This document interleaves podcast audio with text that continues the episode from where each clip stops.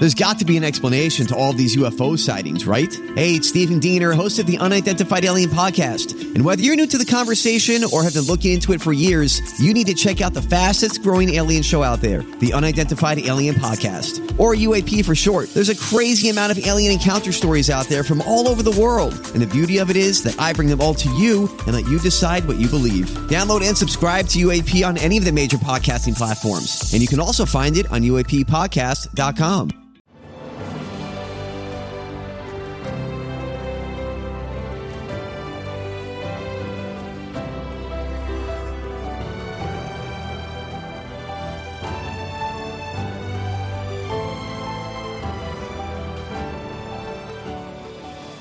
Welcome to the newest episode of Beyond the Fame with Jason Fraley. I'm your host, Jason Fraley, picking the brains of the top filmmakers, musicians, and artists of our time. Spike Lee is the first black jury president of the Cannes Film Festival, which kicks off tomorrow in Paris. I spoke with Spike alongside actress Teyonah Parris to discuss their 2015 film Chi-Raq. I'm here with the one and only Spike Lee, who needs no introduction, and Teyonah Parris, who you remember from Mad Men. They're here to talk about their new movie Chi-Raq. Oh, dear white people. That's why I saw. But go into when you saw her in, in that movie and you said, you know what, I'm going to cast her one day. I didn't say that first. At first, first I said, "Who is this?" then I said, "You know, I want to find who she is and possibly work with." But at that time, uh, we were started. We were starting to think about Chi-Raq. That's the, my, my Kevin uh, Willmott, the co-writer. Gotcha. And um, you know, watching this thing, let's start with the let's start with the end because that final image where Samuel L. Jackson comes up doing the Patton up against the flag, Yeah, that's and he's saying homage to my main man, Francis Ford Coppola. It is. He wrote Patton, right? It was yeah, Yes. yeah, yeah. Um, he comes up and does the big. Uh, he says, "Wake up," which we've heard before. I expected him to say "Uppy wake, uppy wake" after that, but um, you know, talk about how ending on that image and that line. You know, speaks to what this movie is about. Well, a lot of people are asleep. A lot of people are not aware of what's happening in their own country, and hopefully, uh, this film will spark dialogue, discussion, so we could try to rectify major problems, which is killing us. No pun intended.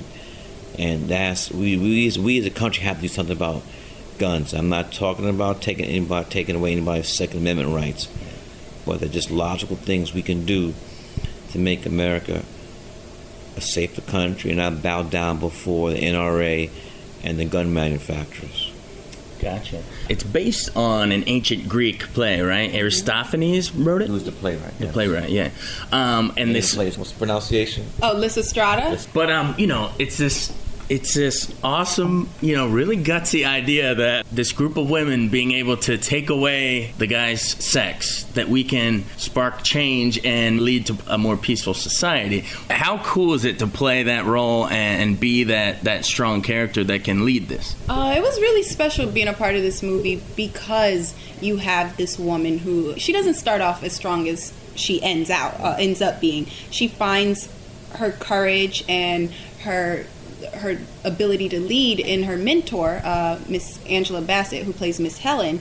Um, and I think it's important for us to see that it's it, it's necessary to have people in the community helping shape and Elders. yeah elders Yeah. in the community help shape and guide our young people when they get off track because my character Lysistrata was very much a part of the problem um, Right? She's dating Chi-Raq. right encouraging it uh, participating in it and so after spending time with miss helen she she finds that she can actually do something about you know this young girl getting shot senselessly in the sh- in the street and and then to find her strength and and end up leading a, a global movement it was really cool to explore that, you know, um, to have this strong female character carry this movie.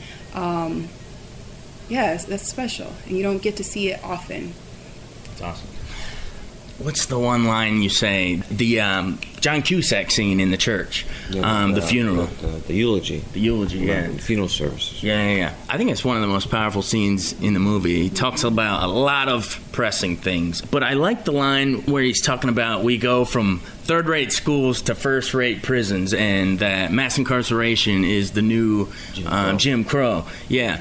Talk about how you can layer so many real important issues in a scene that you know it can be a little over the top in some parts, like with the the cannon, you know, and the, and the you know, but you use larger than life things to talk about reality. Well, the approach was we know it's, he's eulogized this, this young girl who got murdered in a drive-by, but the approach was going to be let's give the let's indicate let's shed light on the the issues that put her in the coffin. So, uh, and John Cusack is a, a, great performance that scene. I like the people to know that his character is based upon a real live person, Mr. Father Michael Pfleger, who's a white Roman Catholic priest, and that's his church that's seen Saints and Bonnets on Chicago South Side.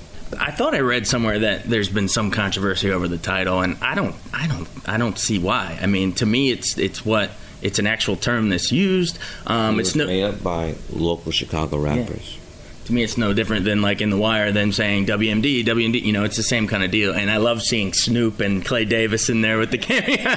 Talk about working with some of these other TV icons, and not just TV icons, but you know, you get Angela Bassett, who's sort of a almost like Boyz n the Hood mother figure kind of a thing, and uh, Dave Chappelle, and man, it's it's suckers loaded. Talk about what it, did you learn anything from working with and Jennifer Hudson, and man, it's just loaded. Absolutely, um, just being with so many artists who were so excited and eager to not only tell this story, but to make sure we told it well because these are real issues. And we every day we were surrounded on set uh, by people in the community. They were very supportive. They certainly embraced us. Um, we worked with this organization, Purpose Over Pain, which is a bunch of mothers and, and men who have lost loved ones to gun violence. So having their energy on the set with us, eh, it, it certainly motivated me to make sure I told the story well. And being with legends in you know cinematic and theatrical arts, uh, I certainly learned a bunch from them. And, and it all happened so quick. Uh, we shot in six weeks, right? Six June first to July 9th. Yeah, That's five weeks. yeah, it was very quick. Um, so not only did I learn from simply watching, but from doing and just having to keep going and make sure you you get what you want to say uh, yeah. fairly early. I'm Bradley Trainer, and I'm Don McClain. We have a podcast called Blinded by the Item. A blind item is gossip about a celebrity with their name left out. It's a guessing game, and you can play along. The item might be like this: A-list star carries a Birkin bag worth more than the average person's house to the gym to work out. Pretty sure that's J Lo. And P.S. The person behind all of this is Kris Jenner LLC. We drop a new episode every weekday, so the fun never ends. Blinded by the item. Listen wherever you get podcasts, and watch us on the Blinded by the Item YouTube channel.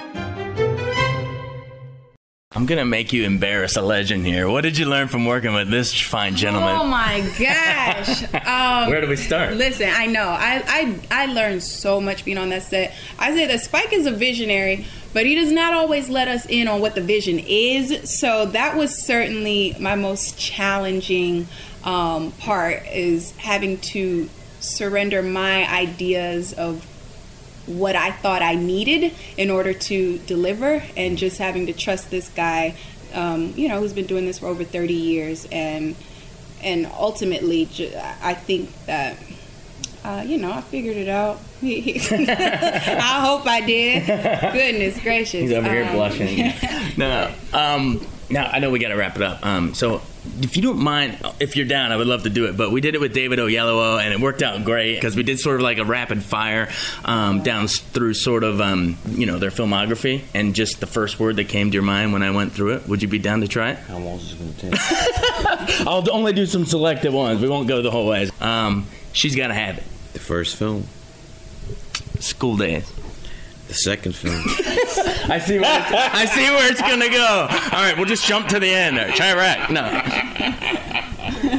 Do the right thing. The third film. this is going to be history making right here. I'm just going to go and just yeah, see how it does. Do. You asked me in order, you know, so I'm going to Change the order. All right, Malcolm X. Denzel Washington. Do the right thing. Uh, the first film where I was comfortable directing actors. Okay. Clockers. Uh, that was a film that's supposed to be directed by Martin Scorsese, starring Robert De Niro, and they decided to do Casino instead, and Marty asked me to do that. That's gotta be an honor. Uh, she's gonna have it. Shot in 12 days. What? Kind of even shorter than this one. Uh, Jungle Fever. Ruby Dee, Ossie Davis, Wesley Snipes, Annabella Sciorra, Sam Jackson as Gator, He got game. Ray Allen, Denzel. He's naming the actors in a lot. I see this. Um, all right, Inside Man. Another great film we did with uh, Denzel Washington. In fact, the last one done with him, so it's been a minute.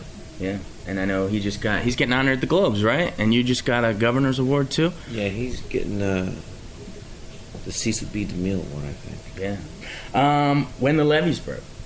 It took the United States five days to come to the rescue of his own citizens on mainland, on the continent. I appreciate the time, guys. I really All do. thank you. Thank you so much. Thanks so much for joining us on Beyond the Fame with Jason Fraley. Remember to hit the subscribe button and give us a five star rating if you like what you hear. We'll see you next time.